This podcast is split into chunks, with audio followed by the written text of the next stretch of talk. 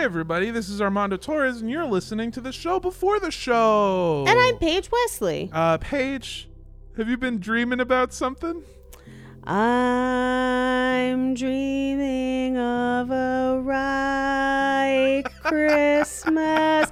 It's White Christmas part two.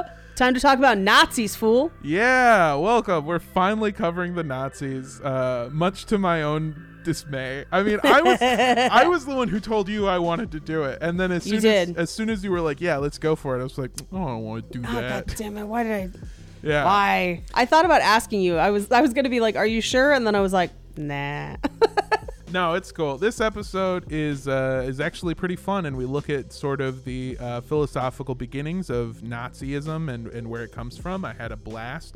Uh, I wanted to say these here because I realized I didn't do it in the episode.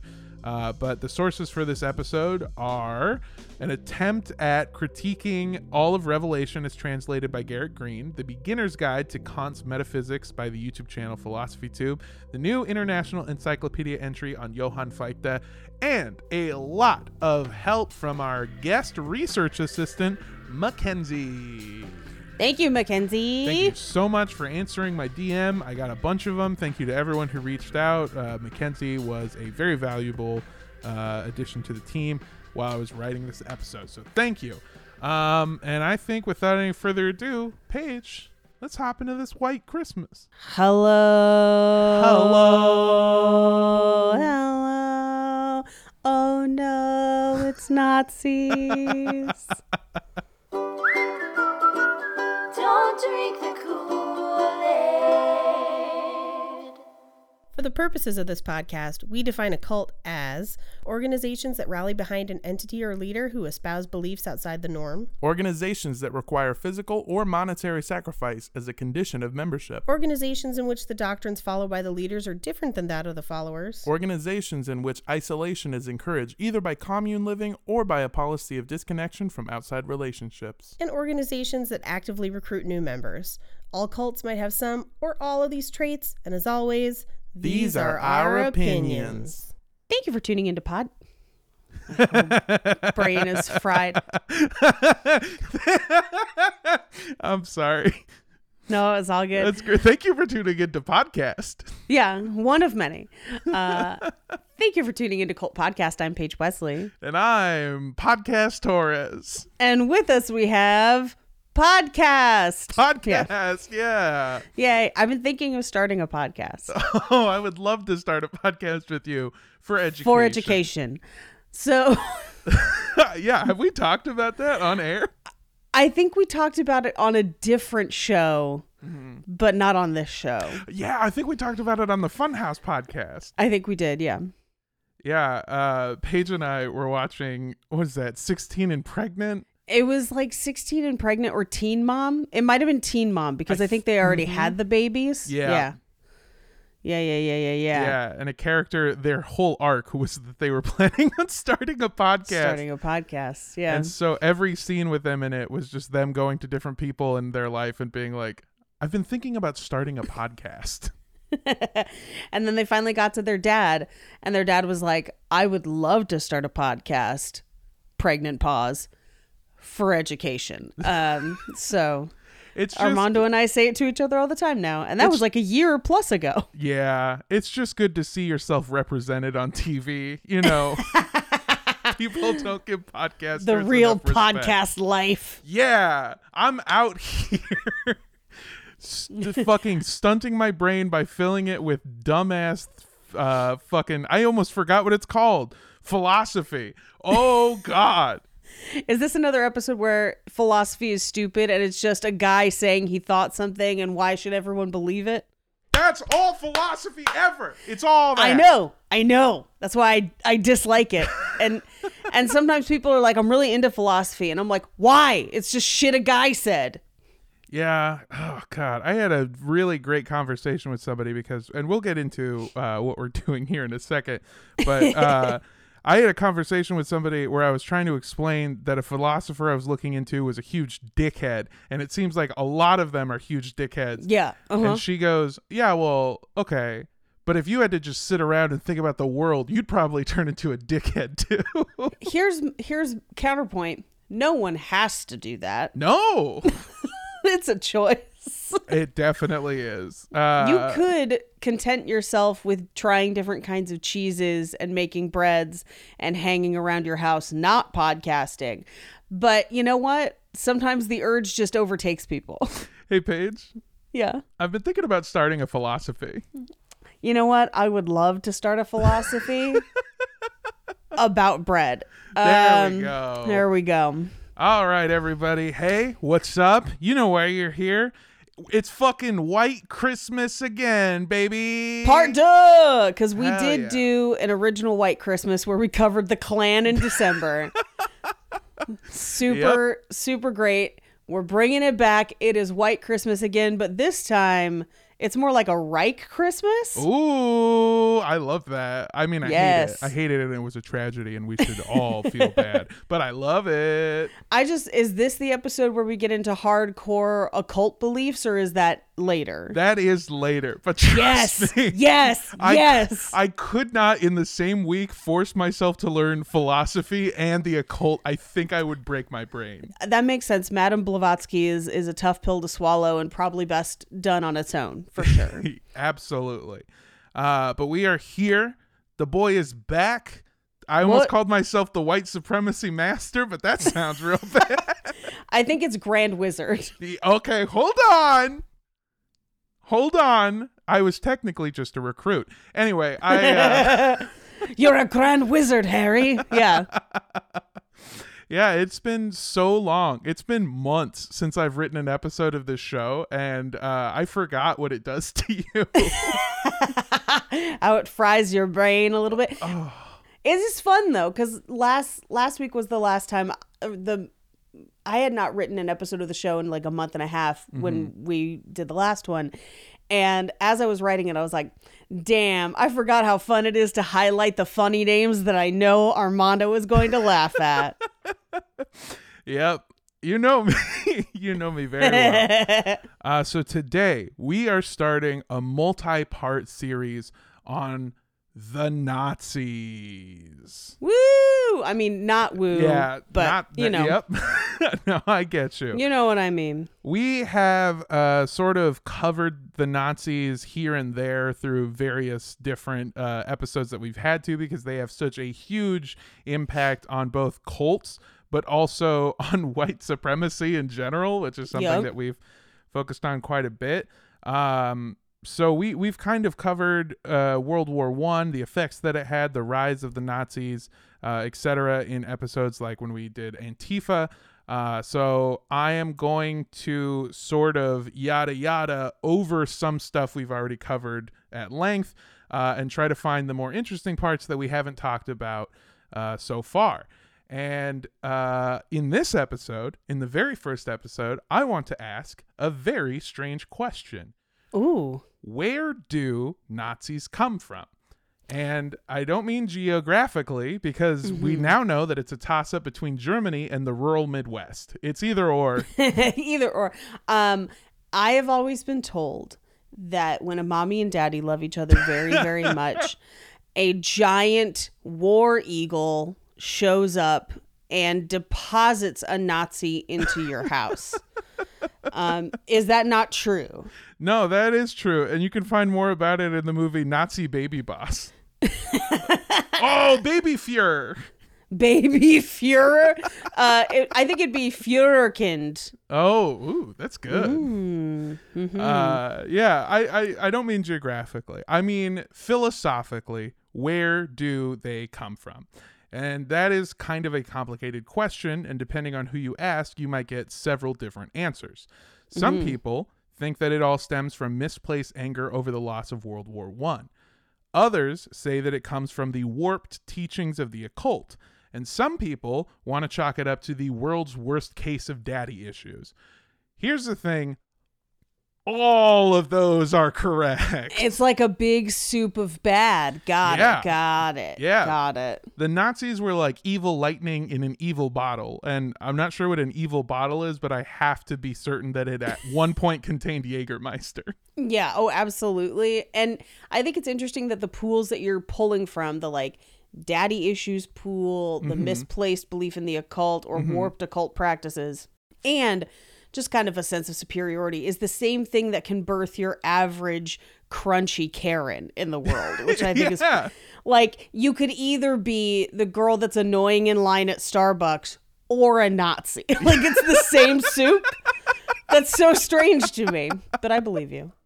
I mean, yeah, I've I've been on the internet. I've seen people like that be called literal Hitler. So I think you're onto something. Yep, yep. Oh, for the Nazis to become what they did, several things had to go wrong in a very particular way.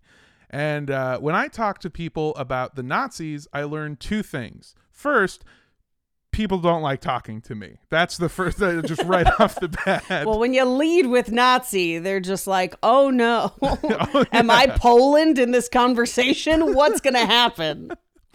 Second, a lot of people have this idea that all of the Nazis' ideas come from one incredibly evil mustachioed man. But the Mario, truth- got it. yeah, and his evil brother Luigi Goebbels.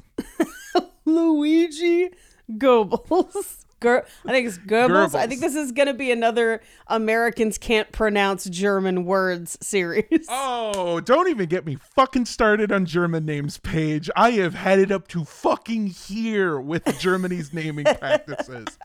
I don't even want to get into it yet. Uh, but the truth is that the path to Nazis is paved with dumbass ideas and horrible facial hair. It didn't start with Adolf Hitler. Hitler is objectively the group's most famous figure, but the ideas that he screamed into microphones didn't just pop into his head one day. They were the mutated evolution of ideas that predate the head honcho himself. So that's why it's important to ask ourselves where do Nazis come from?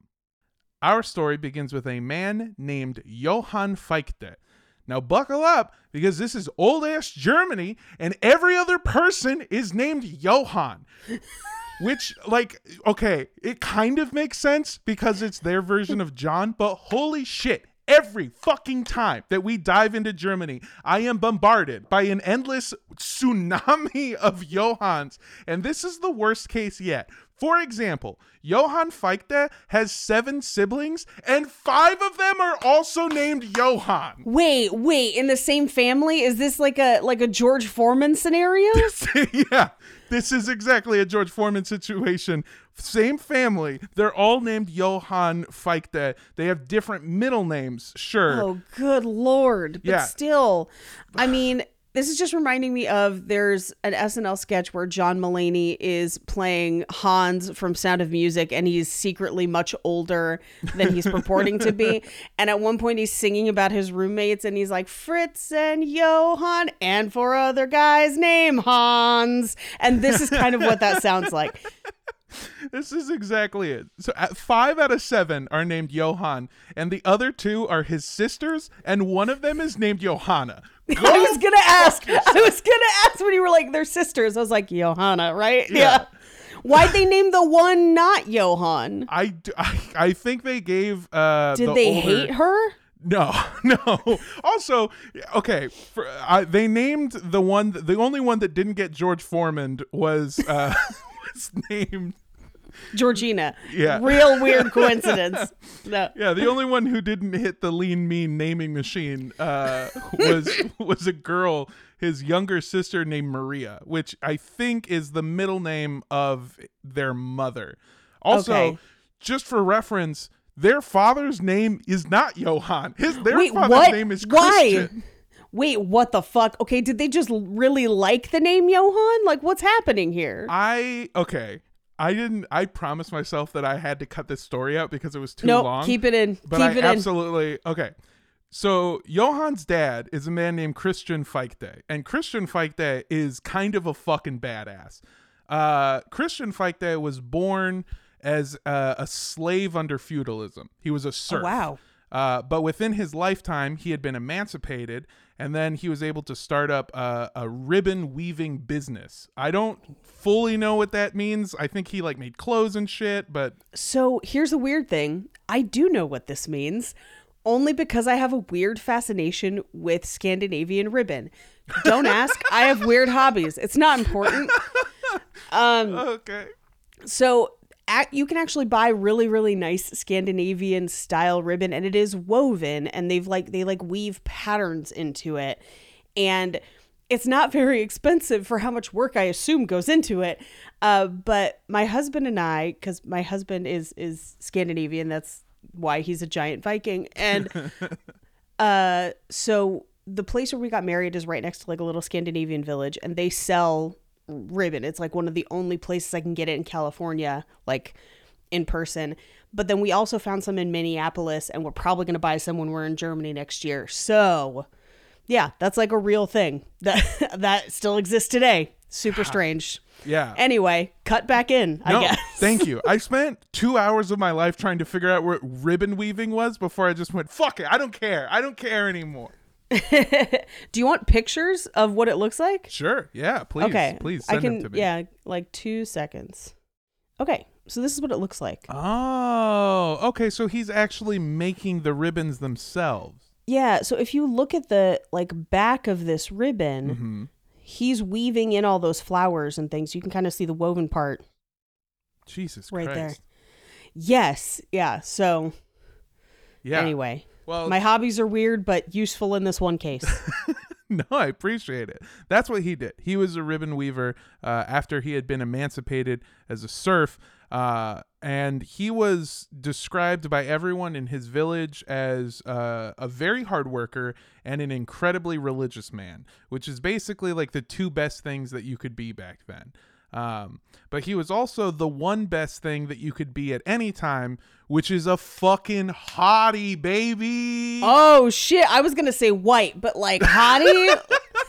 Yeah, I mean that doesn't hurt. He was a white hottie too. okay, okay, yeah. All right. Yeah. Do we have pictures of this hottie? We don't even have wood carvings of this motherfucker. Oh, we just have descriptions of like his shoulders were broad. Yeah. and you there's there's certain other things too that that kind of prove that uh he had sort of a way with women. Um he was able to marry the daughter of a very wealthy landowner. Uh Wow. Yeah. Okay. and it's Damn. apparently out of love, like straight up love. Whoa. Okay. Yeah.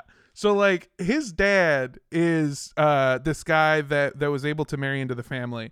Um the the the grandfather, the maternal grandfather, so the the guy who is the rich landowner, his name is Johann.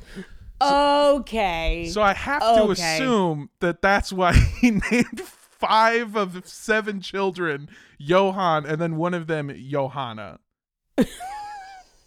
that makes a lot of sense, actually. Yeah. Um, because his name would not carry any sort of significance societally, but Johann might. Yeah. Well, also right. everyone's fucking named Johann, so level Everyone is named field. Johann. Yeah. So anyway, side rant over. Johann was the middle child in the Fichte family, uh, and he was born on May 19th, 1762, in a town located between modern-day Germany and Poland. And the best way to describe him was that he was the kind of guy who wanted everyone to know that he was better than you.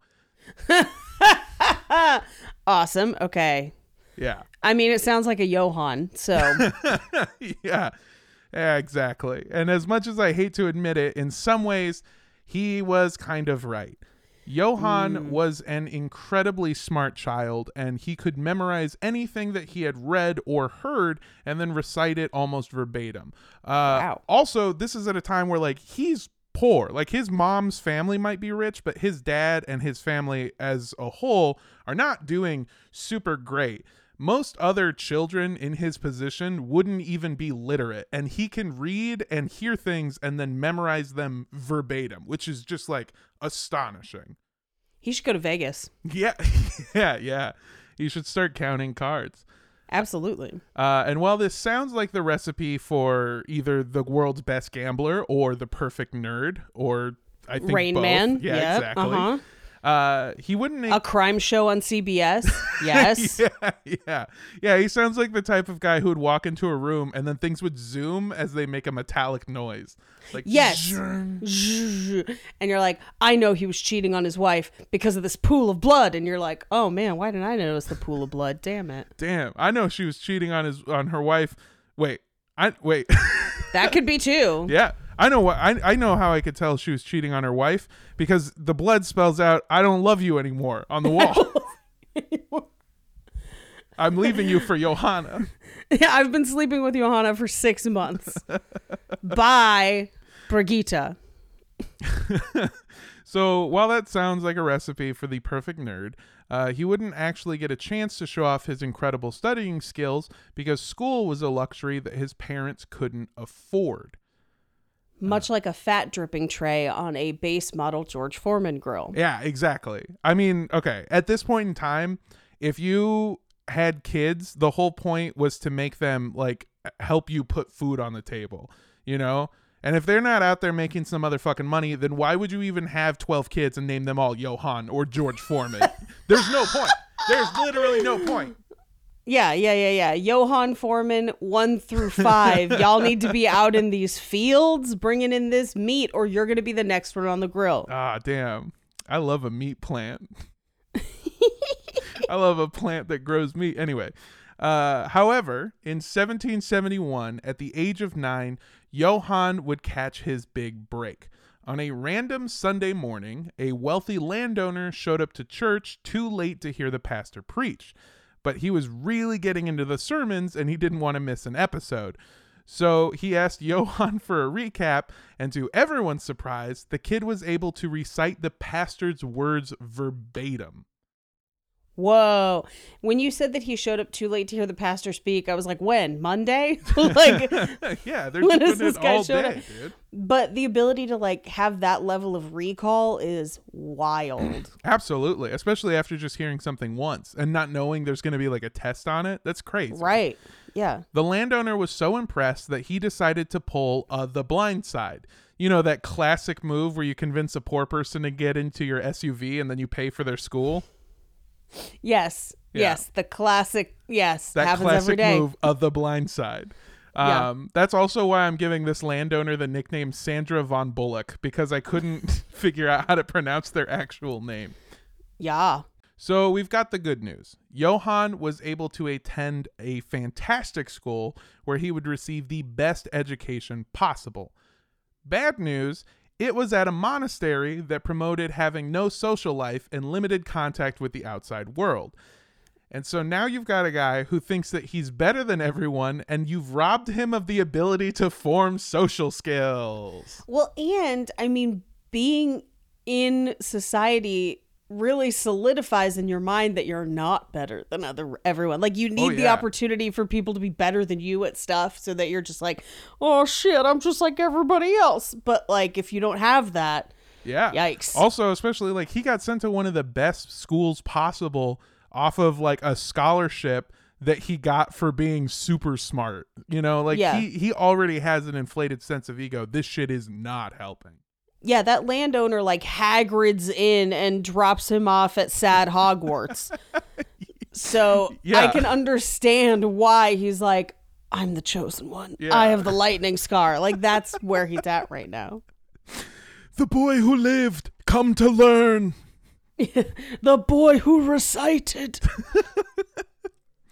Uh, so basically, what I'm what we're trying to say is you've got a fucking super nerd who thinks he's better than everybody, uh, and now you've got this rich school telling him, "Hey, you definitely are better than everybody," and he has no social life. So naturally, he became interested in philosophy. That's how it happens. Oh, no. I'm not Yes, throwing that is how it shade. That's the recipe. You take away a social life, you give somebody a sense of importance, they become a philosophy major. Okay. Yeah. Mm. Mm. After spending nine years at monk school and one year at the University of Jena, Johann decided to stop following the religious route and enroll in a philosophy course at Leipzig University. All on Sandra von Bullock's dime, by the way. Uh, but unfortunately, about three years into his studies, Johann's sugar daddy, Sugar, died. Oh no, did his Fraulein congeniality money run out?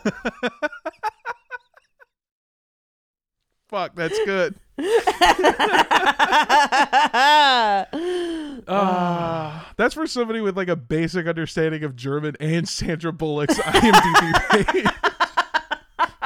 it's a very niche joke. Yeah. It's it's a joke formed by a person who recently watched Miss Congeniality, Yeah. but is also trying to learn a smattering of German phrases to travel next year. 70% of our audience was like, what the fuck was that about? But like 30% are like, oh, fuck yeah, dude.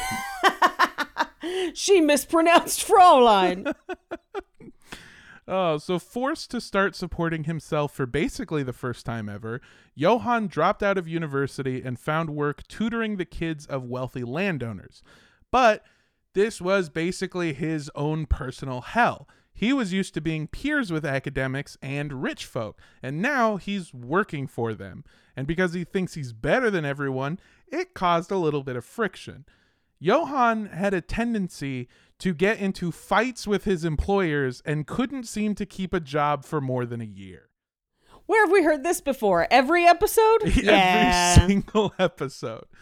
And the longer he worked, the shorter he was able to keep a gig. In fact, his last job was working for a family in Warsaw. He spent the entire spring traveling to the city on foot, and the day he showed up, he and his boss got into a fight the first time they met, and he got fired.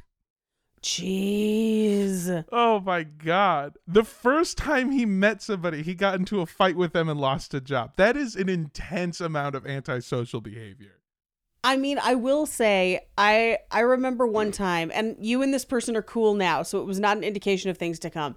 But we were at an event one time, and you met someone, and they said that they didn't like the movie Hereditary, and you said, "Let's go parking lot right now." so Okay. I do understand how this could happen, but Yeah, it's not normal, is what I'll say. And I've still beat that guy's ass. I'll do it. Every time when we go back to Kansas City, I'm coming for you. Uh, but this nomadic period in his life wasn't all bad. Believe it or not, traveling around Europe and meeting different academics had actually helped Johann's social skills. He had met his two best friends, a couple of dudes who were also named Johann. Um, he had joined the Freemasons, which satisfied his need to be better than everybody. Uh, and most shockingly, he actually met a girl. The woman who would eventually become his wife was the niece of a former employer. I guess she really liked the way he screamed at her uncle uh, because they fucking hit it off. He's he's literally never just like left a job. He always quits in like disgrace or gets fired. So I don't know I, I that's it. I don't I don't I don't know. I don't know how you could date somebody who just like really fucked your family over. I don't know. I've also never been, I've never left a job in a dramatic way. And so I am unfamiliar with either the satisfaction or anxiety that that would cause. So Oh, it's both. I've done that a lot. I, I, know, like, I feel like you are well equipped to discuss this. Um, yeah, it's both. It's so is much. the best thrill. Okay, have you ever have you ever made plans that you didn't want to keep and then uh at the last second you have like a justifiable reason to cancel and you do and then you can just stay home and you don't have to do anything? absolutely. It's one of my favorite things in the world. Yeah, imagine that forever for like forever for the foreseeable future. Imagine going like, "Hey, I never have to do this again. Go fuck yourself." It feels amazing. Quitting a job is the best feeling in the world. It's like heroin. It's amazing. It fills you with everything. The problem is uh after you do it, then you have to deal with actual life and go get a new job, and that's the part that sucks a lot. So, I I will say the closest I ever came was that I quit my job at Sur La Table so that my last day of work would be December 23rd. it was like the biggest fuck you ever and it was just purely me timing it so that they had to go through the Christmas weekend without me Oh my and I could have a fun Christmas. that's beautiful. Um, it was pretty great. That was great. But I actually like my job now. So I don't foresee the ability to like really like buy someone a cake that says eat my ass or like Yeah. something fun.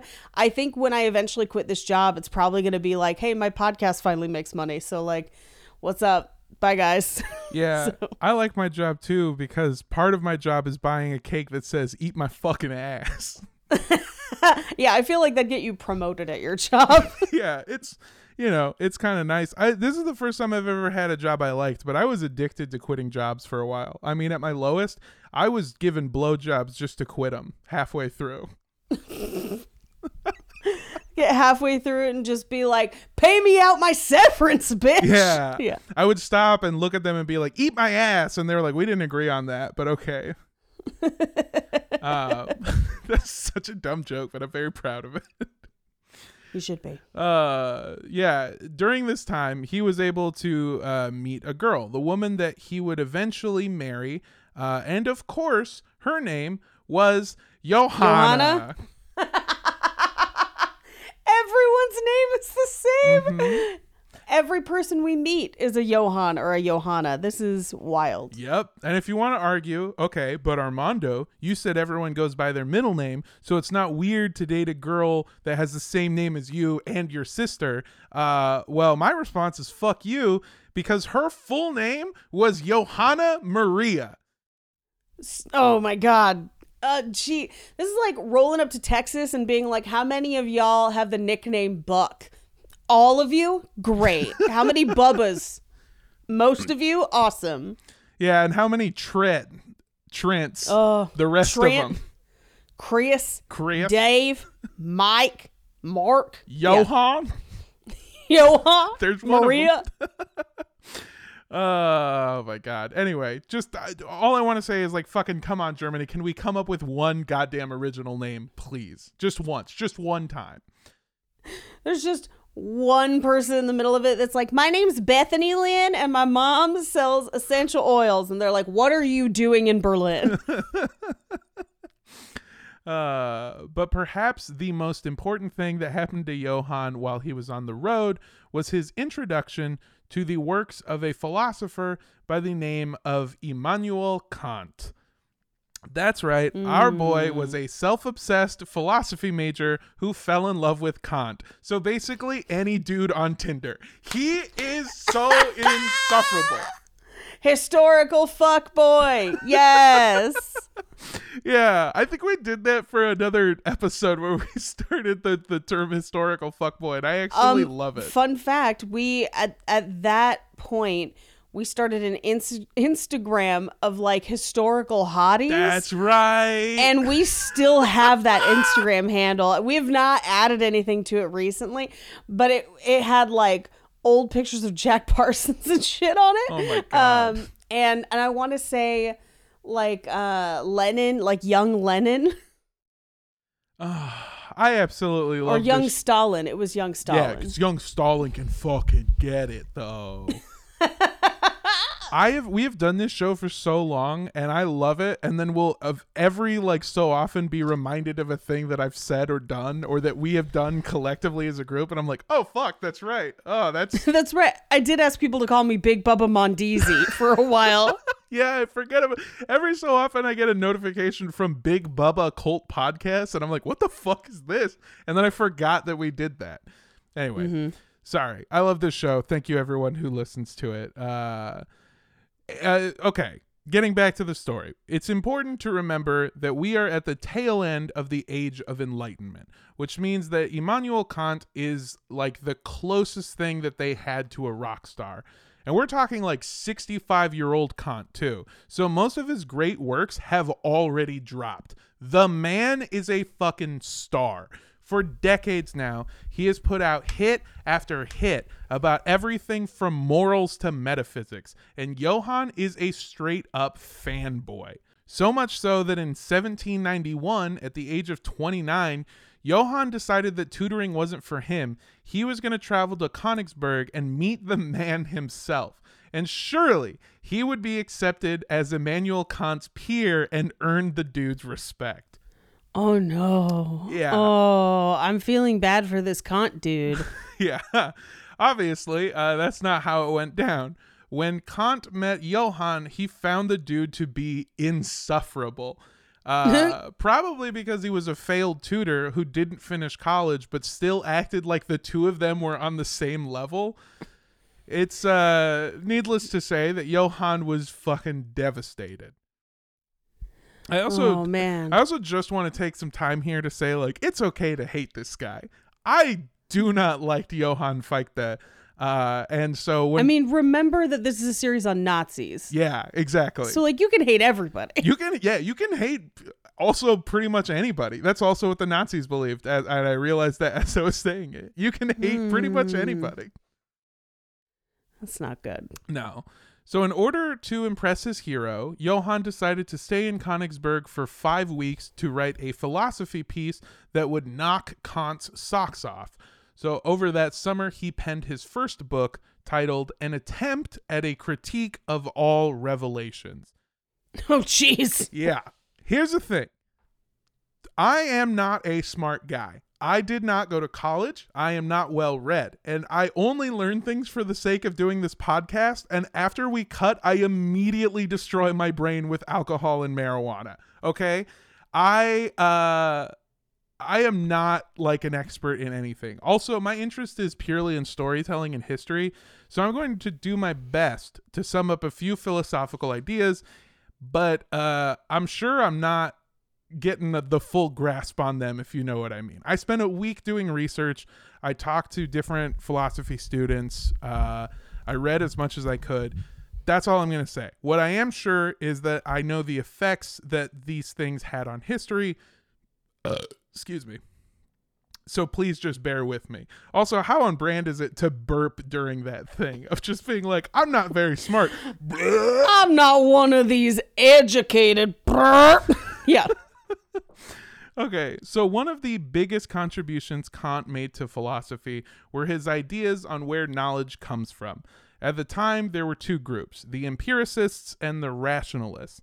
Empiricists believe that the only way that you can obtain knowledge is through experience. Uh, that means like taking measurements, doing experiments, uh, living life, etc. You can experience stuff, and that's how you obtain knowledge.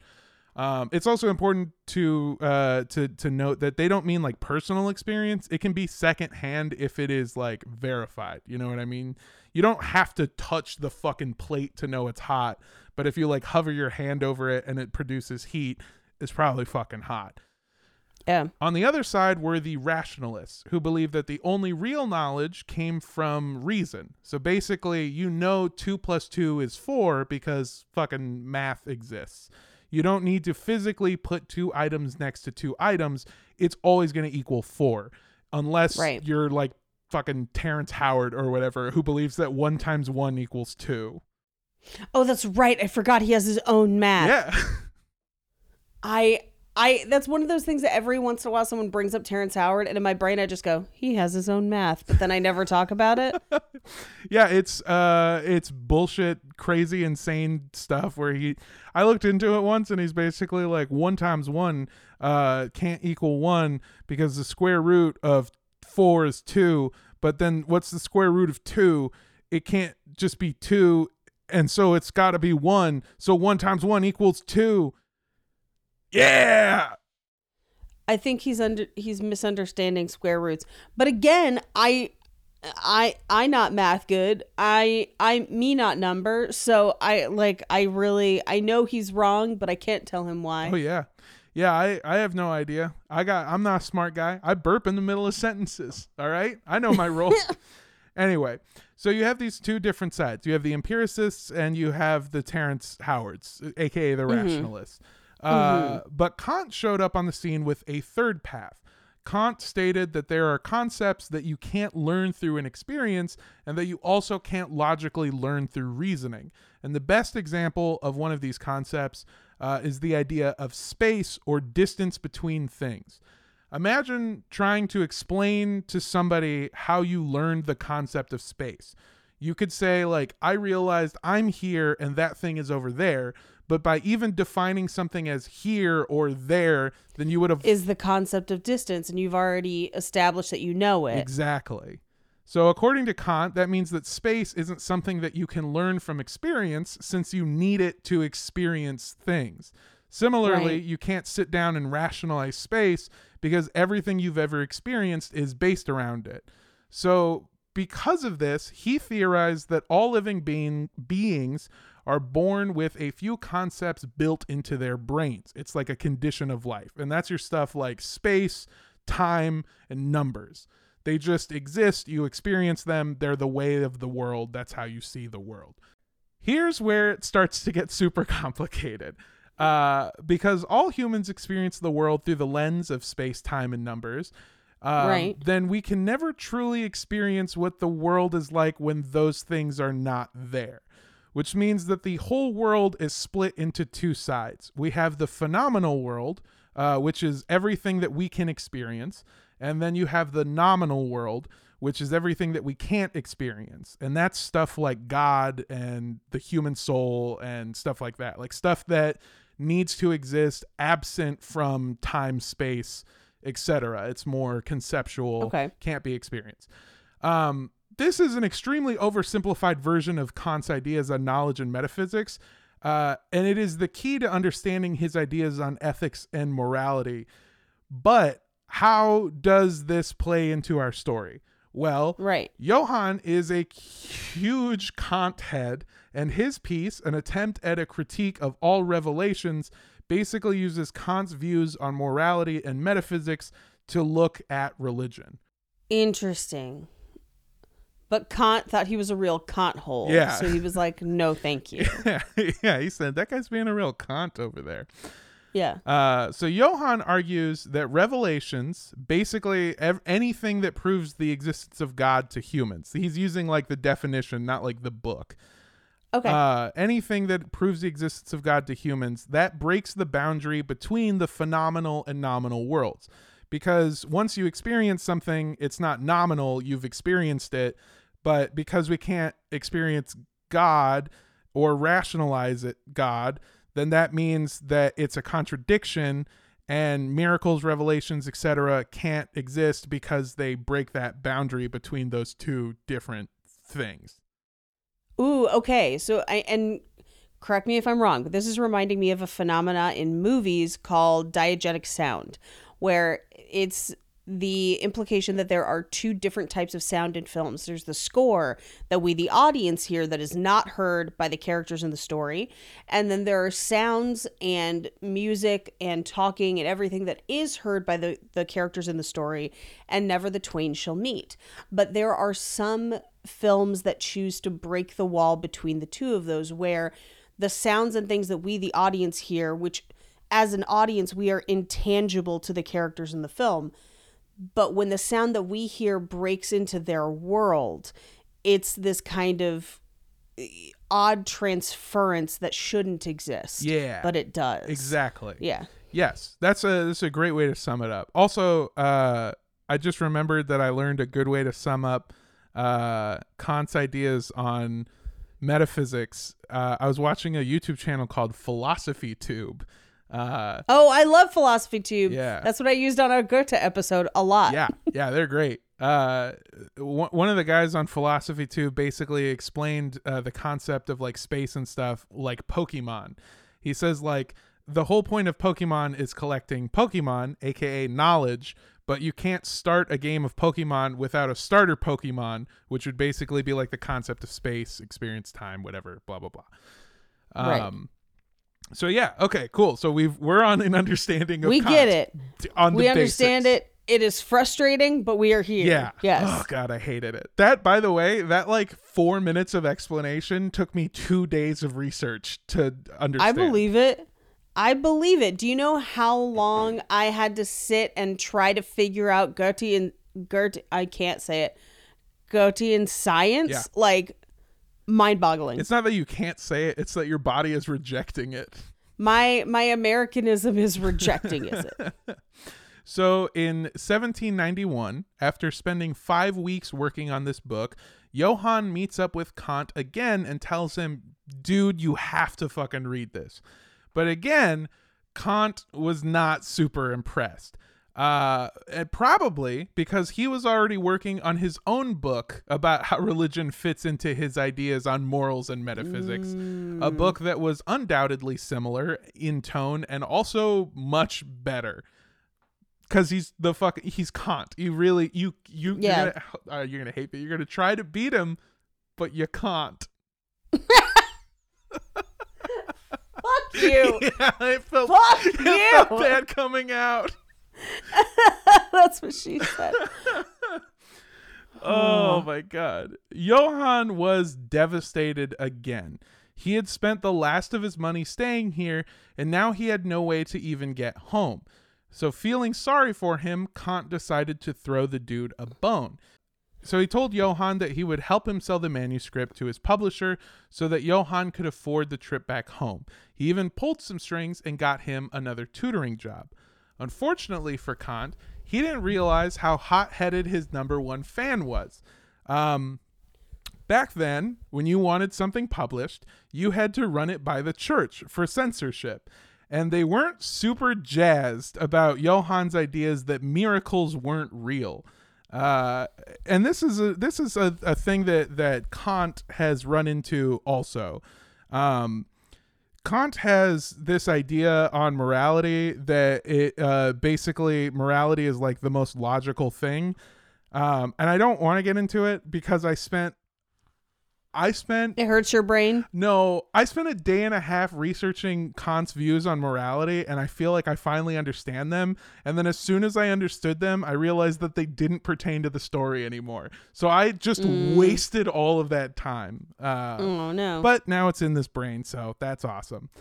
Uh, anyway, to to be a believer in Kant's morality, you have to uh, agree with the idea that everyone is born equal. So everyone who is born into society is born equal, um, meaning there are no people who are born to be king.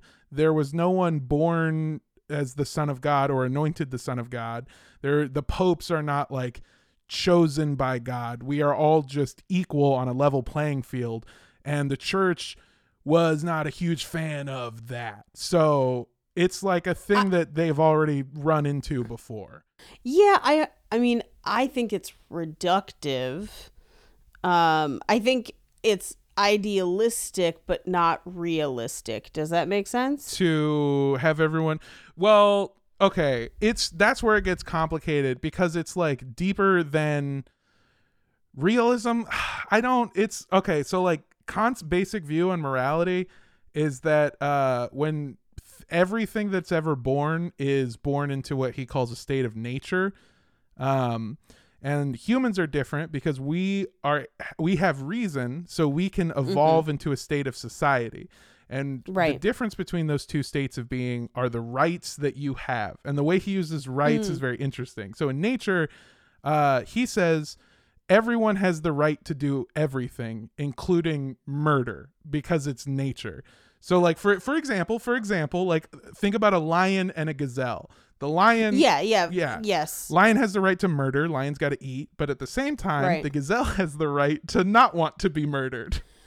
Right, and if you think of everything on an equal playing field, then anytime we are eating an animal, then that would be murder also, but then that would also be permissible. The only difference is society, which changes the rules so that we can't murder each other. No. So, Okay. so- sort of. This is what I meant where it's just stupid and, and Mm. all over the place. So he says that when we transcend into society, we give up certain rights to gain more rights. Uh, because if everyone has the right to do anything, then no one actually has rights at all. Because Right. you, you because anyone could supersede somebody else's rights. Exactly. And there is no morality, there is no right or wrong because no one has rights. It's all a free for all. Whatever happens, happens. But in a society, we say, uh, I am not going to murder anybody. And society goes, okay, cool. Nobody should murder you. And so Okay. you gain the right to not be murdered by giving up the right. Got the to right murder. to murder. yeah. Okay. So a lot of shit has to has to mean that we all have equal rights in terms of uh like no one is better than anybody not in like a not in like a communist way, but like as a philosophical like a experiment. cosmic philosophical way. Okay, that makes sense. Yeah, from from a i would say economic and like grounded in reality standpoint, this falls apart, but as a thought experiment on a cosmic level, yes, that makes sense. Yeah. Again, he's like the whole purpose of this is he's trying to like ground morality and logic, which is a complex thing to do. Like he states, for example, that like the logical thing to do is to tell the truth because only if okay, he basically says like if you lie, you're saying everyone should lie, and if everyone lied, society would fall apart because no one would believe anybody, language would be meaningless, and everything would go into chaos. So the only logical thing to sustain society is to tell the truth, and because of that, that means that truth is logical because truth can always exist even if there's no lies, but lies can't exist because there is no truth. So by that thought process logic, logically speaking, truth is the right thing to do. He's basically trying to say it's logical to be a good person. Um, but he's also the guy who said that if you had to choose between lying and letting a thousand people die, you should never lie because it's wrong to lie. Like it's, you know, it's complicated and doesn't make a ton of sense. Okay. We have gotten too far into it, and I'm uh, sorry. Yeah, no, let's, let no, that's all right. It's all good. So anyway, Kant helped Johann sell his book to a publisher. The publisher received feedback from the church that was like, "Hey, you need to make these revisions or censor these things."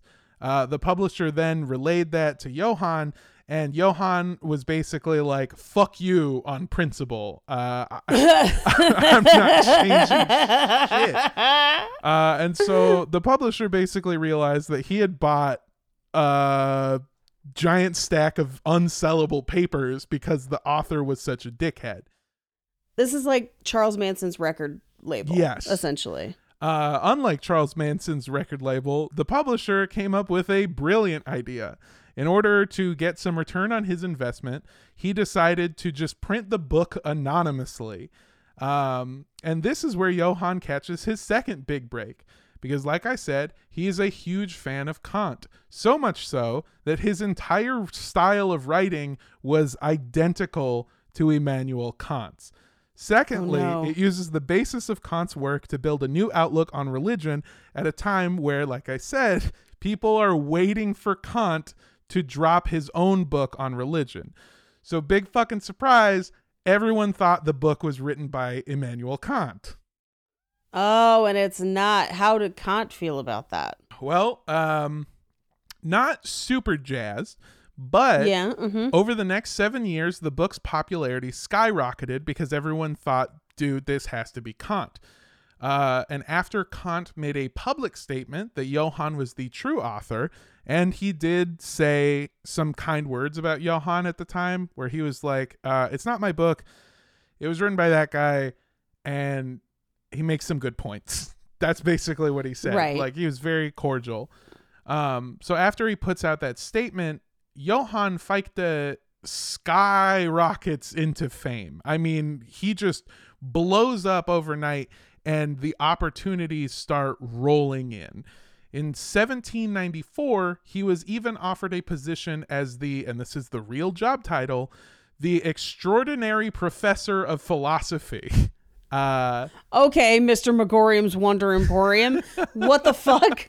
yeah, he was he was offered the extraordinary professor at philosophy job at his alma mater, the University of Jena, a school which remember he did not get to graduate from, That's correct. Yes. Mhm. which is basically like the best thing to ever happen to a guy who thinks that he is better than everyone. Yeah, it's the ultimate fuck Yeah. you. Uh, by all accounts, Johann was an outstanding professor. He was passionate, he was uncompromising, and he was incredibly earnest. However, he was still a fucking nightmare to be around. Uh, and as we have learned time and time again on this show, the professor game is mostly about politics. Yep. After spending five years as a teacher at the University of Jena, his colleagues accused him of being the worst thing that they could think of an atheist. Oh shit. Mhm. Even if he wasn't, which by the way, he probably was. No one really liked him, and everyone was kind of happy to watch him go. Uh, and that's where he really started to take a turn towards being a bitter old fuck. Wait, now he's bitter? Yeah, I mean, like, he has been bad this entire time, but this is where Yup. things just take like a sharp turn into way worse. oh no. The end of Johann Fichte's story is actually kind of sad. He was an incredibly smart person who did a lot to move the field of philosophy forward. However, his personality really stopped him from reaching the success he'd so desperately craved. At 32, he had achieved fame and a prestigious teaching position. Six years later, he was run out of most German states because he was accused of being an atheist. And to make matters worse, there was something else going on making life really shitty for Germans in the year 1800. Turns out there was another hot headed little guy who thought that he was better than everyone else. A man by the name of Napoleon Bonaparte. Yay! Filthy French piece of shit. Motherfucker! Baguette eating, butter snorting bastards. I'm gonna just say it now. This is where I had a hard time turning against Johann, but I still am not a fan of this guy. But this one made it real hard. Um, not only was Johann forced to avoid the atheism accusations, but now he had to move anytime the French army came and fucked his shit up. Uh, and it was around this time that Johann started to make a departure from his hero Immanuel Kant. Kant practiced what uh, what he called critical philosophy.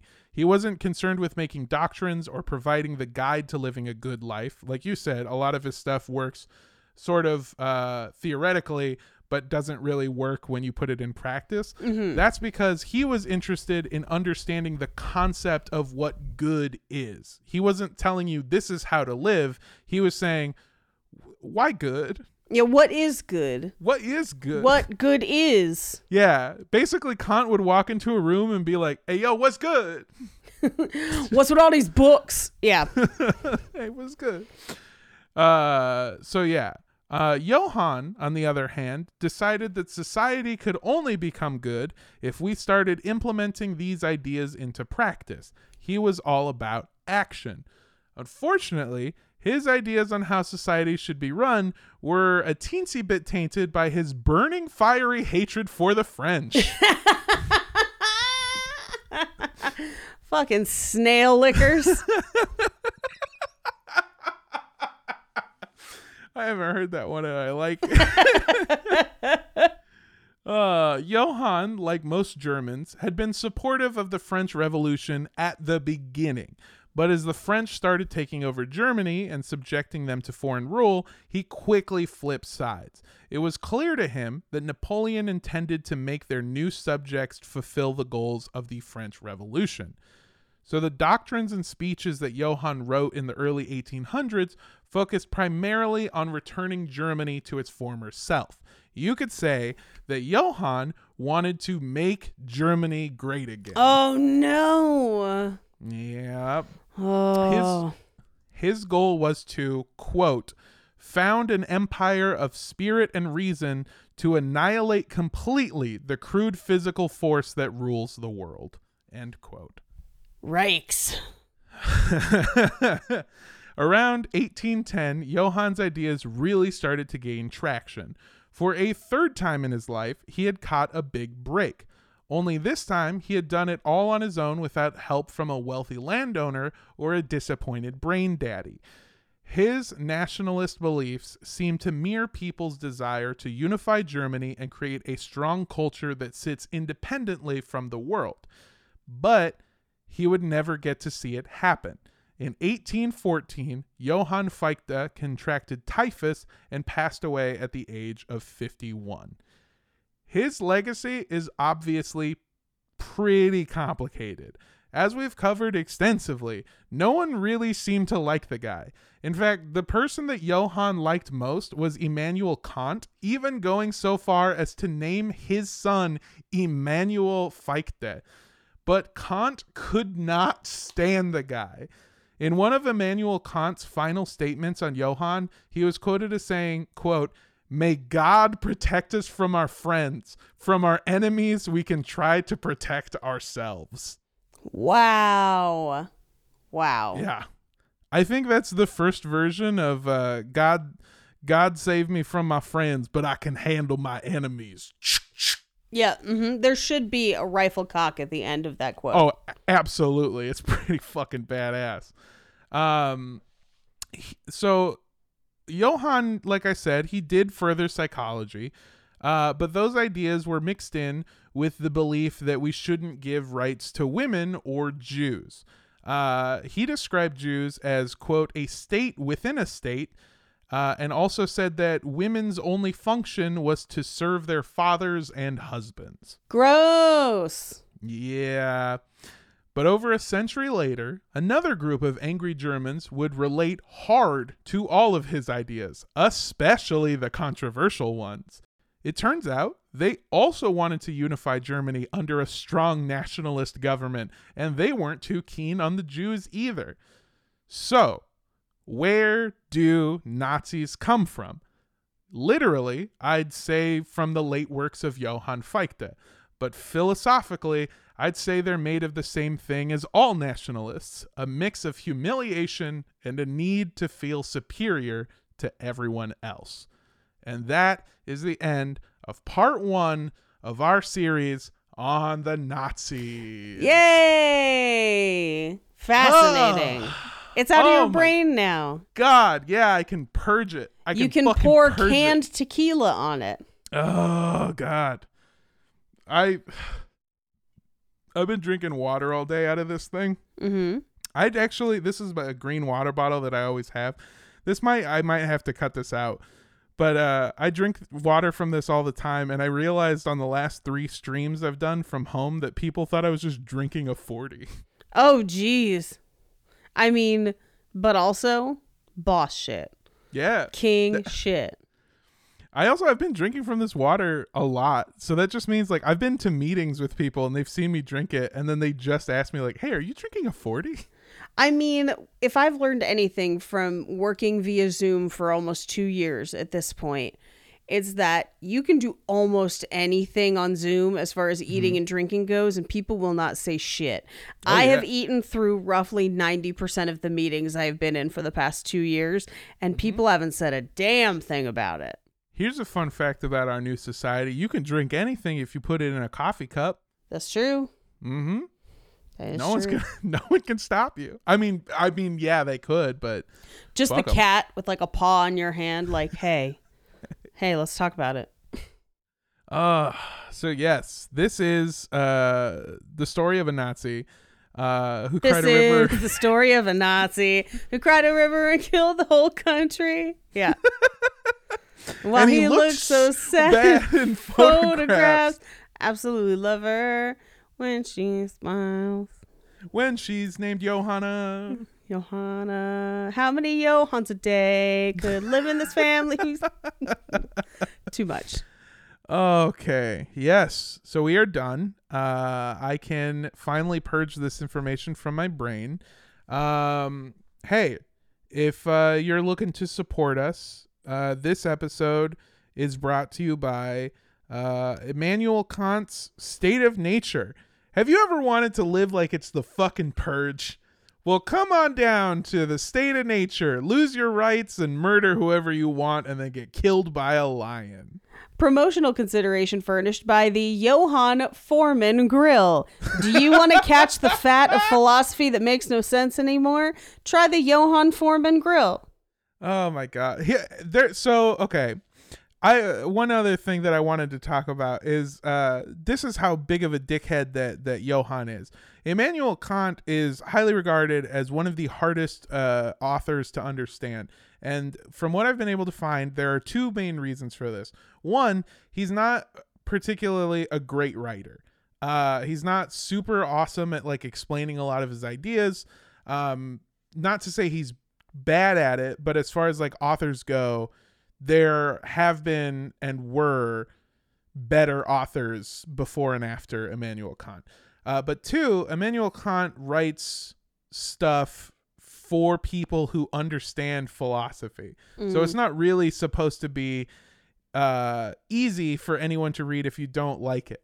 The reason that Johann loved that is because he felt like he got to be in this special group for people that were able to understand it. And the reason he copied Kant's style was because he was like, yeah, only real philosophers can understand my shit. Ugh. I don't follow traditional storylines because Quentin Tarantino didn't. So you know, Yeah, Like, he is that guy. He's straight that up guy. this this is not a bit. Immanuel Kant, I'm butchering the quote or I'm paraphrasing here, but he described to his classes one time, he said, uh, There's only one person who can truly understand my writings, and even he can't firmly get a grasp on it. fun. Yeah, just Sound- the fucking You sound like a fucking blast. Yeah, I hate this guy. I hate him so much. Uh, but we will be back next week um, to cover part two of our series on the Nazis. Oh, I d- was doing the plug in the middle of it. yeah, Uh, no, we we lost our our tr- trail in a corn maze. It's fine. Absolutely. You can go to patreon.com slash cult podcast. Check out all the tiers and rewards that we have there. Uh, you can also support us by listening to the show on Rooster Teeth. Cock-a-doodle-doo! Go to roosterteeth.com and uh, download the app on your mobile device, your Xbox, your Amazon Fire Stick, your Roku television, uh, all that good stuff. And uh, and go ahead and watch us, and also watch a bunch of other fun shows. Uh, we mentioned at the top of this episode, Paige was on Funhouse, the podcast with us, uh, and also was in a video that I believe is coming out in January. Yeah, I well, I figured I was like, I haven't heard anything about that other thing we taped, but I'm guessing it's for the future. So oh yeah, yeah, yeah, yeah, yeah, Yeah. Uh, but yeah, they've they, we've got a bunch of other fun videos there. I'm on Funhouse. Come check us out. Do the podcast every week. Uh, the new Google Trends just dropped. That's a lot of fun. Um, there's other shows there too, like our friends uh, Good Morning from Hell, Black Box Down, Red Web, all that good stuff. Go check that out. Uh, hey, if you want to find me and see how I'm doing after reading all this bullshit, uh, you can follow me on Instagram, Twitter, TikTok, all that good stuff at Mando Does Stuff, M A N D O Does Stuff. Uh, this week I've got a bunch of shows. Uh, on the 8th, I'm going to be at the Ontario Improv doing the Gateway Show. Roll through information on my Instagram. It's there now. Go check it out. Um, and uh, on Friday and Saturday, I will be at the Madhouse Comedy Club in San Diego, California, doing two shows on both nights, Friday and Saturday. Come check it out. All- Information on my Instagram. Again, it's at Mando Does Stuff. Thank you. Goodbye. Mwah. Hey everybody, it's your girl. I'm I'm here every week. Uh if you want to try and explain no, don't. I don't want to hear more about this philosophy. If you want to send me your favorite Christmas cookie recipes, you can send those to at Paige Wesley on Twitter or at Rampage Wesley on Instagram and TikTok. Uh if you like the sound of my voice, you could listen to me on Horror Virgin and Romancing the Pod, and then Black Card Rehab will be back shortly. Uh, no shows this week, mostly just making Christmas cookies, and I'll post them on Instagram. I love you all. Bye. Hell yeah. Horror Virgin is one of those shows that when I listen to it, it makes me wish I was on it. You know what I mean? Yeah. it's such a good show and that is saying a lot and paige understands what that means because i don't have time i don't have time to do another podcast Not at all. but it's so good it makes my brain go oh, but what if i did though That that's there are a few podcasts I listen to like that, and one of them is it's like Behind the Bastards, and then also Black Mm-hmm. Box Down. But Black Box Down would just be me sitting there being like, "How many people died?" and that'd be the whole show. So i absolutely love it. Uh yeah go check out horror virgin uh romancing the pod black card rehab. All of those are great but horror virgin is one of my favorite shows. Love it to death. Um if you want to find us on instagram you can at cult podcast. Or at Cult Podcast Show on Twitter. You can also send us an email to cultpodcastshow at gmail.com. And if you want to send us Christmas cookies, Ooh. I mean, get started now because like they don't stay good forever. But you could send those to three seven five six West Avenue forty, Suite K, number two thirty seven, like The Shining. Shining. Los Angeles, California nine zero zero six five. And I think for this one, I'm gonna say, don't drink the fat drippings out of a Johann Foreman grill. forbidden syrup. Oh. oh. And don't drink the Kool Aid. Bye. Bye.